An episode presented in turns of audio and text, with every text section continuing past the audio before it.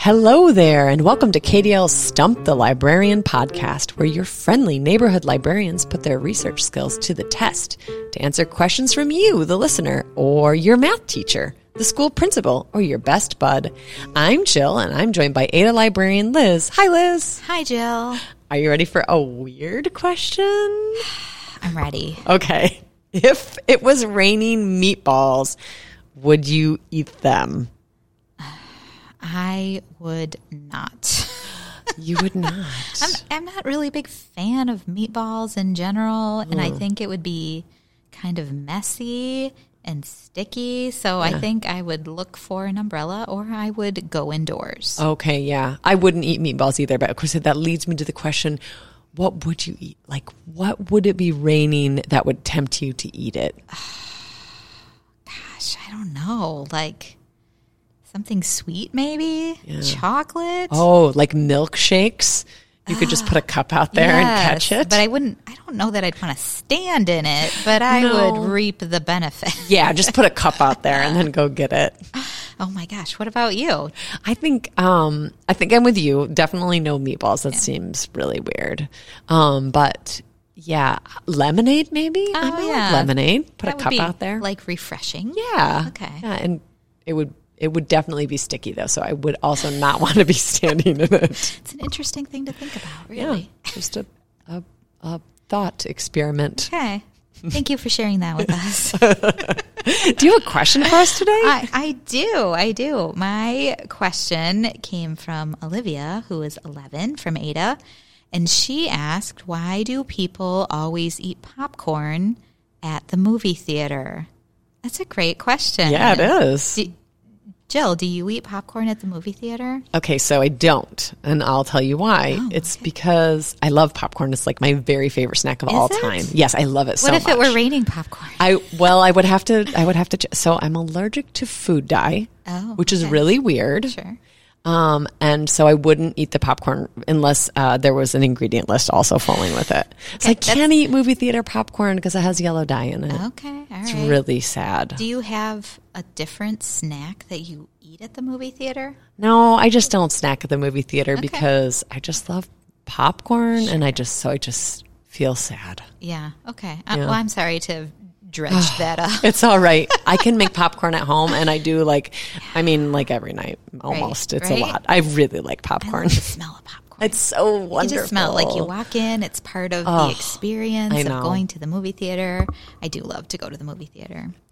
Um, even if you don't buy it, just like I do like to smell it. I like the whole sense experience of a movie Yeah, theater, even yeah. though I can't eat the popcorn. Right. But that's okay. I, I used to be able to eat the popcorn, but I just later in life developed this. So But why is it a thing? Like, why is it that we eat popcorn I don't when know. we go to the movies? Why? So let's talk about. And also, second part, why is it so expensive? Ooh, It's why is it so expensive? Expensive. Okay, let's talk about that. Okay. So, years and years ago, people used to buy popcorn from street vendors at fairs and outdoor events um, beginning in 1885, Oh. which was when the first steam powered popcorn machine was invented by Charles Cretors.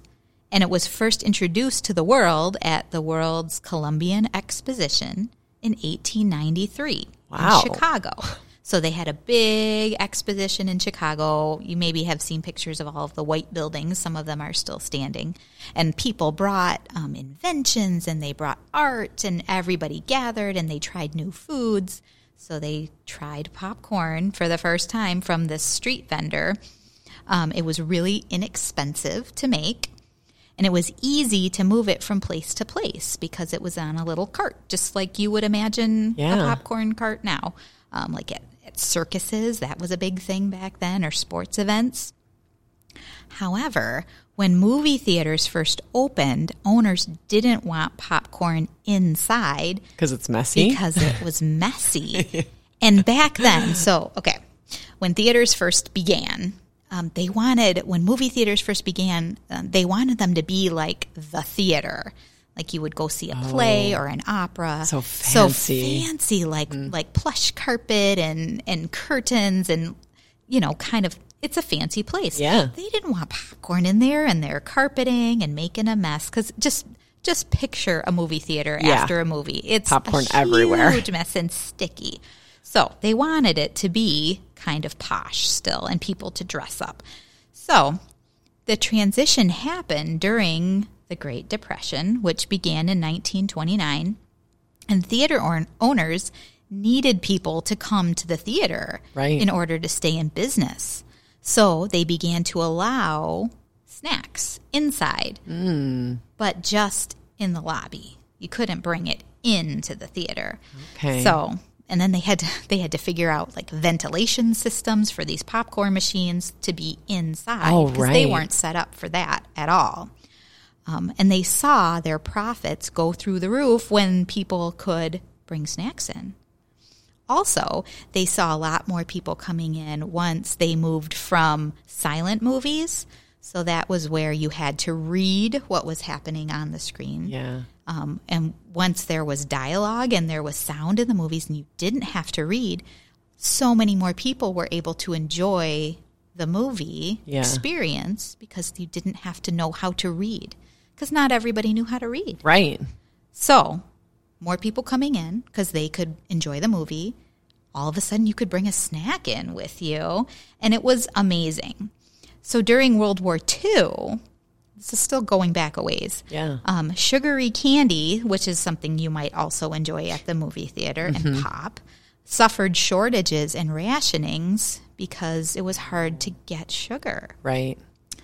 But salty snacks like popcorn was still pretty easy to come by. Okay. So they would have it in the lobby. Have you ever heard that song, Let's All Go to Yeah, my mom sings that all the time. I, I was thinking of that. actually put the YouTube in case you've never seen it before because they wanted to encourage people to go out of course. and get a snack. yeah. Um, So I, I did put a link to that. Oh, good. Um, it debuted in 1957, and in the year 2000, the advertisement "Let's all go to the lobby" was selected by the Library of Congress for preservation in the United States Film Registry because of its Oh. cultural and historical value. That is cool. It's amazing, isn't Yeah. it? So now we pop popcorn at home. Jill, Right. you were saying you like to make popcorn I at do. home, Yep. um, but you still might, maybe not you, but Not you still me. might buy it at the movie theater. So why is it so expensive? We talked about it was cheap to make. It was easy for people to carry it from place to place. So Mm-hmm. why is it so expensive? But popcorn is still really cheap to It make, is. even now. Yep. Because we can, yeah, we can buy it at the grocery store. Right. So theaters charge a lot in order to make money. right. That's al- almost half of their overall profit. The money that they make between snacks and actual movie tickets is from the snacks. Almost half. yeah, that makes sense. So movies and popcorn, they go together. They're partners in entertainment. Um, it started way long ago when theaters were pretty fancy places, and now everybody is welcome to bring their snacks, their popcorn into the theater. Wow, their snacks they buy there. Yes, bring the snacks you buy at the theater. yeah. Wish I could bring my own popcorn. That is frowned upon. I will not. I do not do that. I only make popcorn when I watch a movie at home. Gosh, I learned a lot about popcorn. Yeah. That Quite, quite a journey it has had. I, it has had a long journey. Wow. I think that is absolutely fascinating. I do love popcorn. I oh, it's so I'm going to go home and eat popcorn tonight. Are you? 100%. I love it. It's amazing. I cook it on the stove. Oh, Yeah, it's so cheap Jiffy that Pop? way. No, no, no. Just a bag of popcorn Oh, that you just do in a, a pan. Oh. Yeah, that's definitely a skill for adults. I wouldn't let my kid. I, my kids do a lot of cooking and they're old, but I still wouldn't let them do popcorn because it's kind of tricky. Yeah. and the pan gets hot. Oh, yeah. But maybe your parent can cook you popcorn on the stove. that would be an interesting adventure, wouldn't It's it? It's really fun because it just like all pops in there and you can really tell when to stop it. Like in the microwave, you can't always tell. You. Yeah. Is it done? Is it done? Sometimes it gets burned. I know. That is not a pleasant smell. Oh no, and it's not a very pleasant taste either.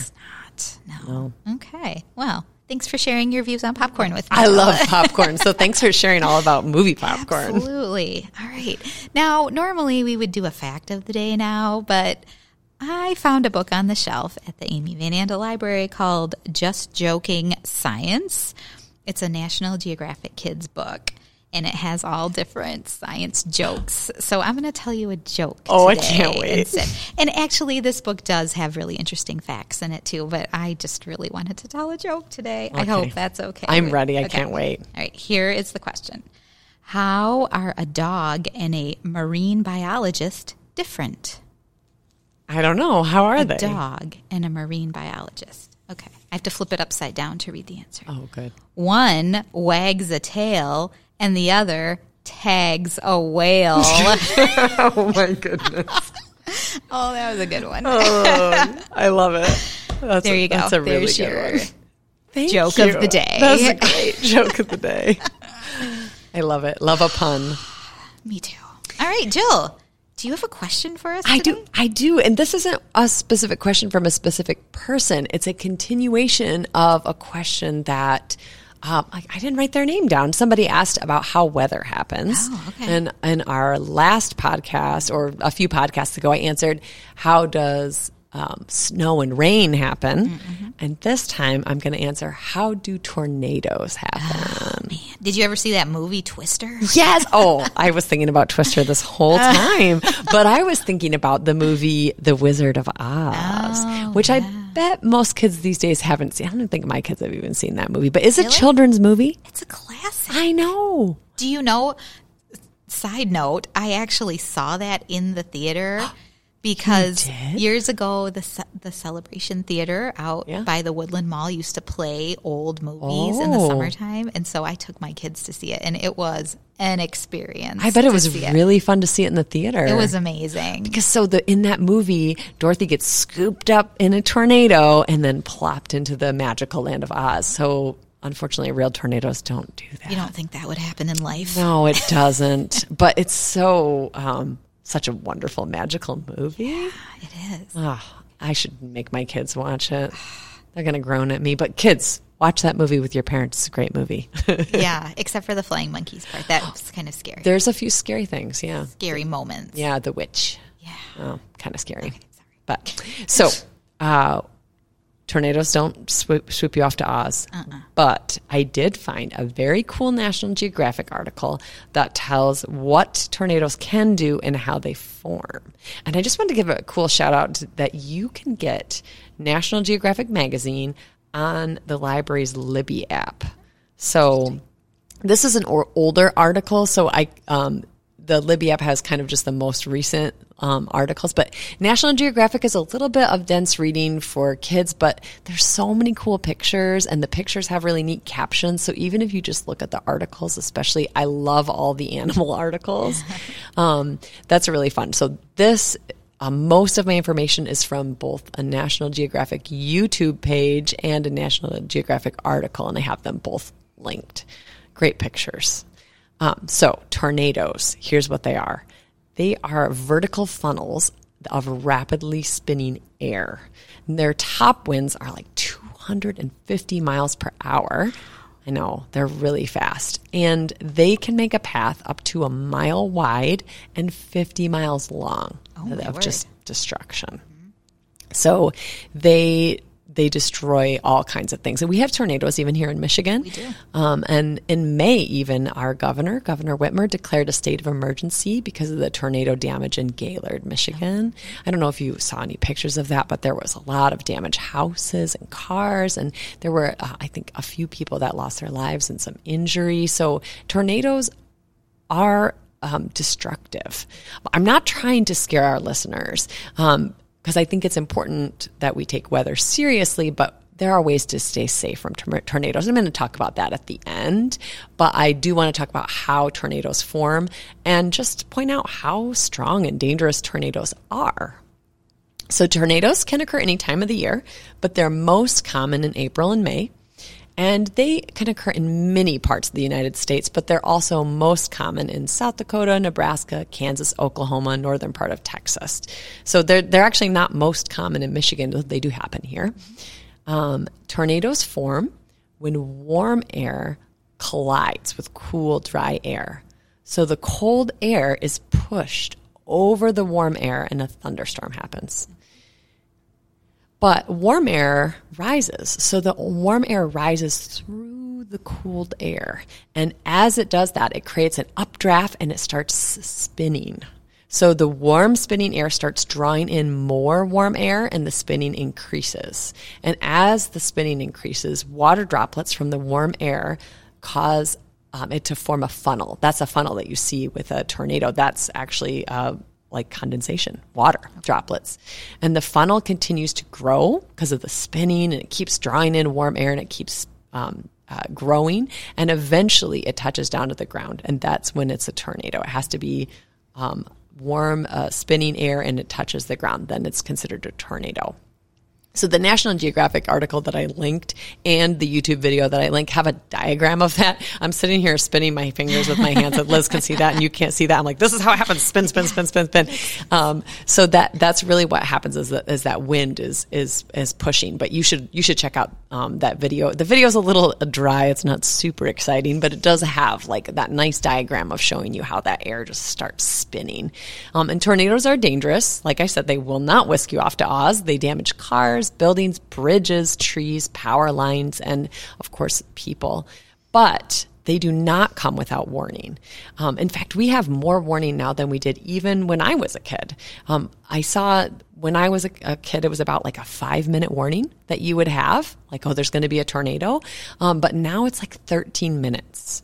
So this is how it happens. Meteorologists will let you know um, the first thing that they'll let you know is that the conditions are right for a tornado. So that's called a tornado watch. So you can see that you like a lot of phones will get a notification or it's on the, the news um, that there's a tornado watch. That means that the conditions are right. So there's like cold air and hot air around, and there's maybe a thunderstorm happening. That's conditions are right for a tornado.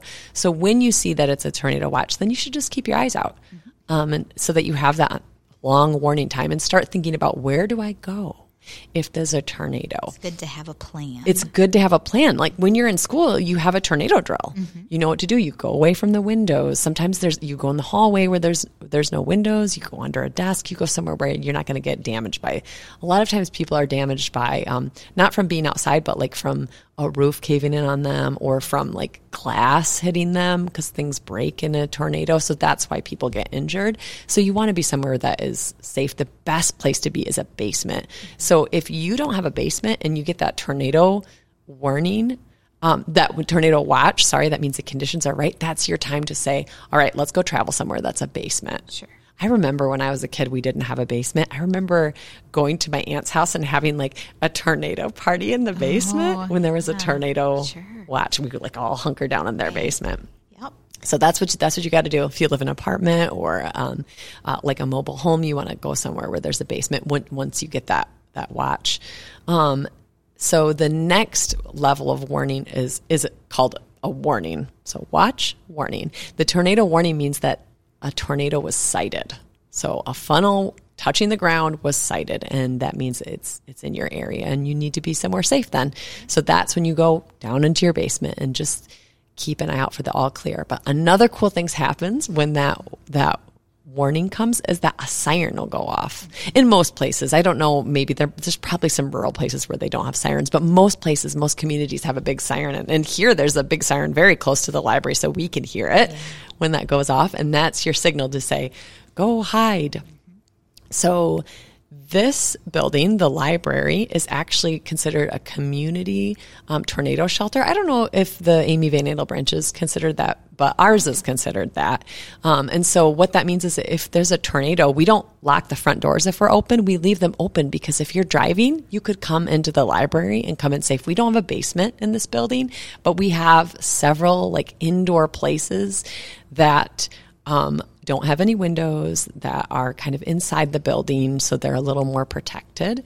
And there's signs right on those spaces that say tornado shelter. So if you're in a public space, you might see that like tornado shelter. It points to the basement or wherever. Right. So that's an important thing to know. Where where do you go for a tornado?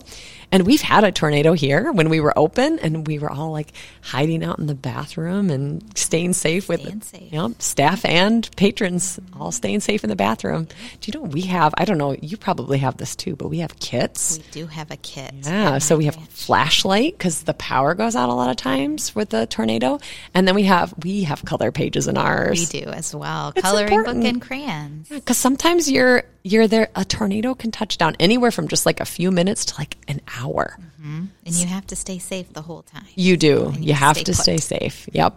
So that means sometimes you're sitting in the bathroom coloring for an hour. That's okay. It is. It that is. keeps you safe. It does. Yeah. It's it's really important. So, um let's see if I'm missing information. Oh, I got off my notes. You know how that happens. So, um that's all the information I have about how tornadoes happen, but the time that I'm talking about that we were all hunkered down here in this building, a tornado um so we had a house that my sister was renting and it was in the city of Wyoming right here and it didn't have a basement and it was just a tiny house and so she got the war- the watch and said okay well I'm going to go over to my sister's house and go in the basement. So she did that and that was that was smart and safe and she went and hung out in the basement until the all clear was was done but then she drove back to her house that she was living in which was our house and um the tornado had knocked down the tree and smashed in the whole roof of that little house. Oh, Yeah, but she was safe because she followed that. She's like, okay, it's a tornado watch. I'm going to go to my sister's house where there's a basement and be safe. And those two houses are one mile apart, and there's no damage at the one house and a tree down at the other one. So tornadoes go in really straight lines, and you don't know where they're going to go. And so you just, when you hear that wa- warning, get in the basement, just keep yourself safe. But that was, it was a good ending because there was no people, and a house can be fixed right. and and it was and it was okay but it was really interesting just like stra- uh-huh. straight in the middle of the house amazing. it was really amazing. So lucky that you weren't there. i know or my sister, Your sister yeah. hmm so that was a that's a crazy tornadoes i was know. intense. i know. It was intense. Oof, tornadoes. Oh i'm reading a book. Oh, it's not about tornadoes. Bill, what are you reading right now? It's so I just started. I'm not very far into it, but it is called The Star That Always Stays, and I picked it up for a few reasons. Um, one because it's historic fiction, um, and it's set in Michigan. oh, I love a book set in Michigan. Me too. And um, the author is a part of, I'm going to double check because I want to say the right thing. Um, she's a part of the Sault Ste. Marie tribe of Chippewa Indians. Okay. And she wrote the story that is based on her great grandmother's story of growing up, and it's set in 1910. So it's a historic fiction, growing up here in Michigan as um, a Chippewa, a member of the Chippewa tribe, and what that was like, and how she grew up, and the challenges that she faced. Um, and she lived in Boyne City, so it's not set, um, not all set um, in Sault Ste. Marie, but is a little bit in Sault Ste. Marie and a little bit on Beaver Island. So a lot of really cool Michigan locations, um, and it's just about what it's like growing up. And so I got to tell you, the main reason I picked it is the cover is really pretty, and it has constellations on it Oh, nice. and I love um, I love that. So that's why I picked it. And so far, I um, am excited about what's happening. She has a really strong relationship with her siblings, and I love a book that shows um, family relationships that are positive. Um, and her mom is just about to get married to somebody new, and they're all like really nervous about that. So it's a little bit about like a blended family too Yep. Big changes. those are big changes yeah so i'm just looking forward to seeing what what's going to happen to her and her family and i just i love a book set in michigan and i really don't say no to them very often It sounds great. yeah I hope you end up end up enjoying it. i think i will yeah it's it's like in in the it's in my sweet spot of books i know i like It's a comfort. it's a comfort book yeah historical We all have fiction to have comfort. we do that's a really important yeah so what did you learn today What did I learn today? Well, you talked a lot about tornadoes. Mm-hmm. Um, I learned, oh, I learned about the increase in time over the years that we are given for watches and warnings. Yeah, for warnings. Yeah. Mhm. So I guess as scientists and meteorologists learn more about tornadoes, that will allow us more time to get to safety. 'Cause you Yeah. said it's 13 minutes. It's now. 13 minutes. Okay, which doesn't sound like a lot of time, but it really is much more time than we've had in the past. Right. Like when I was a little, it was five minutes. Right. Yeah. And the um the one article talked about how many lives have been saved in the United States by that, That additional time. warning. Yep. Interesting. I learned that today. Wow, that's a good did thing to did learn. you learn something Oh today? my goodness. I'm so excited about what I learned about popcorn. I first of all that that song Let's Go Out to the Lobby. I'm so glad you brought that up because I just love that song And and you can watch the YouTube video. I will definitely watch it. I think I can vaguely recall it, so maybe I've seen it at a movie or something. dancing. Yeah. Um, but I did not know that it was um, going to be archived like that. Oh, yeah. So that's a new. It's part of our culture. That's so cool. Interesting. I know. And I, I think I did know about why popcorn is Oh. so expensive, but that makes sense to me because movie theaters have to make money too, and they do. have to pay for the movie. They do. So- yeah, yeah. So snacks is how they make money. it's twenty bucks for a box of popcorn. I know. All right. Well, thank you so much. I think that is it for us for today. Thanks for all of your amazing questions and helping us learn more about our world and about our history and about science. For more info or to send us uh, your own questions, head to kdl.org forward slash stump.